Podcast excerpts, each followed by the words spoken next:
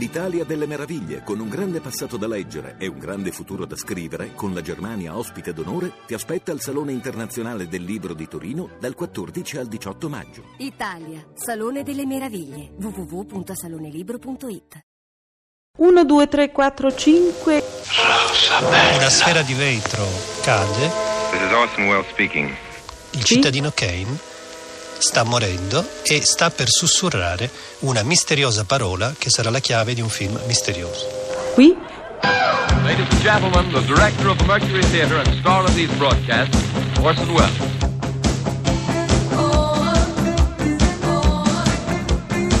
Pezzi da 90. Citizen Kane is a modern American story about a man called Kane, Charles Foster Kane. Il film comincia proprio dalla fine, cioè l'infermiera copre il cadavere del cittadino Kane che è morto e da questo momento in poi dovremo scoprire il mistero della vita, della carriera e anche eh, della morte di questa parola misteriosa che non è Rosa Bella nella versione originale ma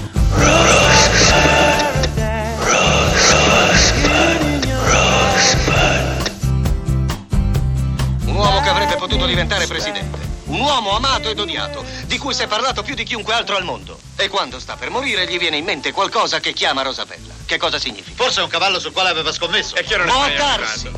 Ma che cosa c'è su? Eh, Rosabella! Thompson, tenga tutto in sospeso per una settimana, tutto. All the little secrets leaving us forever buried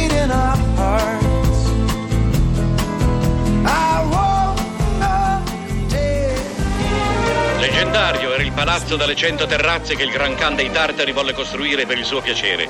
Altrettanto leggendaria oggi è la moderna Camdalù in Florida, la più grande e fastosa residenza privata dei nostri giorni. Qui nei deserti della Gulf Coast un uomo volle e ottenne che venisse costruita una montagna sua personale. 100.000 alberi, 20.000 tonnellate di marmo formano la montagna di Camdalù. E nell'interno del palazzo quadri affreschi. È fatale, signori, parlare ancora questa sera di Cannes. Gli echi rumorosi della serata finale del festival hanno acceso polemiche e discussioni a non finire. Quando Jean Marais ha annunciato il Gran Premio istituito in occasione del ventesimo anniversario a Orson Welles, si è udito il più unanime e fragoroso applauso con acclamazioni che cerimonie del genere ricordino. Voici le palmarès du festival. Hors concours, prix du 20e anniversaire du Festival international du film Cannes 1966, en hommage à Orson Welles pour sa contribution au cinéma mondial. Kane contribuì a cambiare il mondo, ma il suo mondo oggi è consacrato alla storia ed egli stesso era ormai diventato leggenda. L'uomo era sopravvissuto al suo potere di influenzare il mondo. It's four in the morning, the end of December. I'm writing you now just to see if you're better. Partiamo da Orson Welles all'età di 9 anni e da un teatro di marionette, quello regalatogli da un amico di sua madre, Michael Bernstein. Bernstein non a caso è lo stesso nome che Wells darà in quarto potere al tutore che allontanerà per sempre Kane bambino dalla sua famiglia. A nove anni Orson Welles bambino era abbastanza ambizioso da interpretare tutti i personaggi del Re Lear e per ispessire la voce e sembrare più vecchio, a quell'età già fumava sigari e beveva alcolici. Tutto questo può sembrare bizzarro, ma non lo è se pensiamo che a otto anni aveva scritto una storia universale del dramma e a dieci un saggio critico su Così parlò Zarathustra.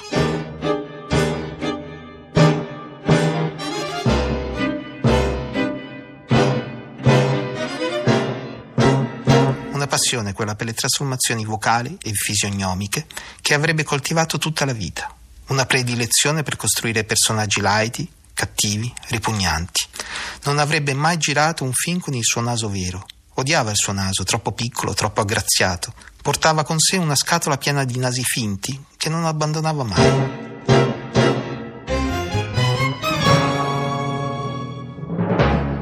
Signor Thompson, che cosa stavo pensando? A proposito di questa rosa bella che lei sta tanto cercando. Sì?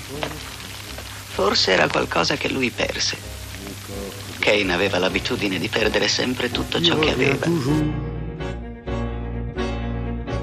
S'endormir avec moi dans le même silence, épuisé de plaisir et rassasié d'amour.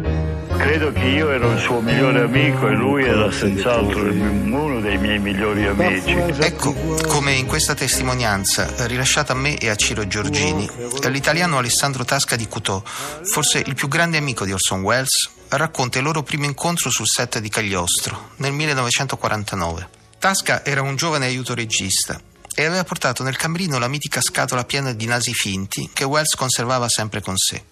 Vado sul teatro B e trovo un'assemblea di Gregory Ratoff, il produttore, il signor Down, eh, Ratoff era il regista, Down il produttore, Orson Welles e altra gente. Il signor Down mi dice dove sono i nasi del signor Welles? Eh, nel suo camerino. Ma Wells interviene e dice no, no, c'era tutto il resto, tutto il mio trucco, ma non c'erano i nasi. Io dico mi dispiace signor Wells, ma i nasi c'erano perché l'ho visti io, l'ho messi io. Allora lui mi dice perché non sorride? Dico ma perché dovrei sorridere? Sarei un cretino se mi mettessi a sorridere quando sono accusato di aver perso i suoi nasi. E allora mi ha detto non voglio vedere quest'uomo.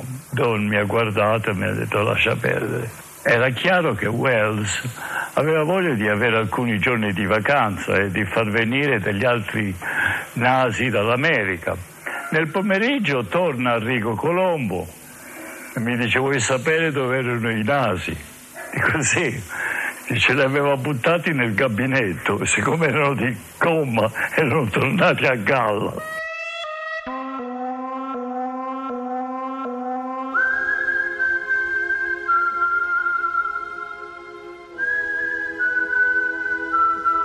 Alle 7.58 di domenica 30 ottobre 1938, dopo otto ore di prova e dopo aver scolato un'intera bottiglia di succo di ananas per schiarirsi la voce, Orson Welles si era slacciato la cravatta, aveva messo delle cuffie in testa aspettando le 8 in punto per dare il via al programma, ignaro, come tutti, di quello che lo aspettava.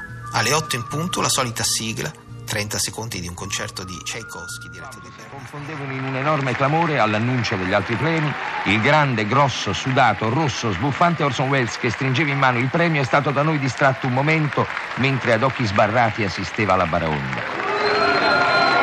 Abbiamo accanto al nostro microfono Orson Welles premiato per la sua opera infaticabile per il cinema e per il suo film Falstaff. Orson Welles crediamo che sia soddisfatto di questo premio del ventesimo Festival di Cannes per tutta la sua opera nel cinema. Naturalmente, una una grande gioia per me. eh. E noi crediamo di fargli i complimenti a nome di tutti gli ascoltatori italiani che vedranno il Falstaff e hanno visto tutte le altre sue opere. E cosa girerà adesso, signor Wells? Sta lavorando? Una, una nuova cosa, una cosa moderna.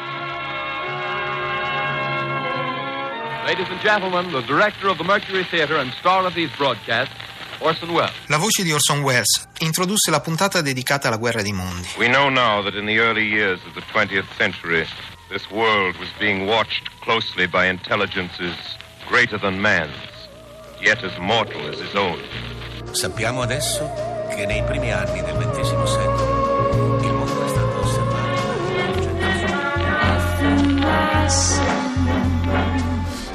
Qualche secondo di comparsita, suonata all'interno dello studio radiofonico dall'orchestra di Herman che si finge Ramon Racheio, viene interrotto da un dispaccio di notizie che informa come il professor Farrell dell'osservatorio di Chicago abbia notato una serie di esplosioni gassose provenienti dal pianeta Marte. Si tratta di un fatto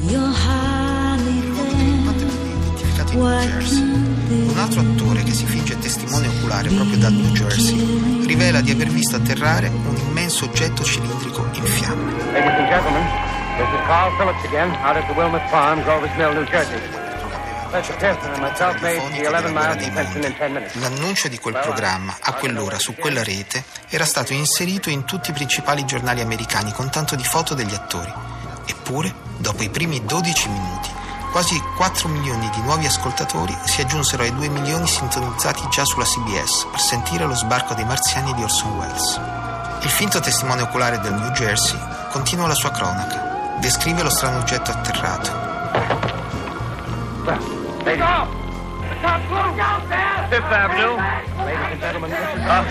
Fifth Migliaia di persone smettono di ascoltare la radio, intasando le autostrade in direzione delle grandi città. Nelle chiese, gruppi di persone in preda al panico si mettono a pregare, convinti che si stia avvicinando la fine del mondo. Di tutto questo, all'interno dello studio nessuno si rende conto. Soltanto la presenza di un numero sempre maggiore di poliziotti nei corridoi della CBS verso la fine della trasmissione fa capire che qualcuno aveva preso quel programma troppo sul serio. Alla fine, un allegro e forse ignaro Wells annuncia che quello che avevano ascoltato è stato soltanto uno scherzo. Abbiamo annientato il mondo e distrutto completamente la CBS.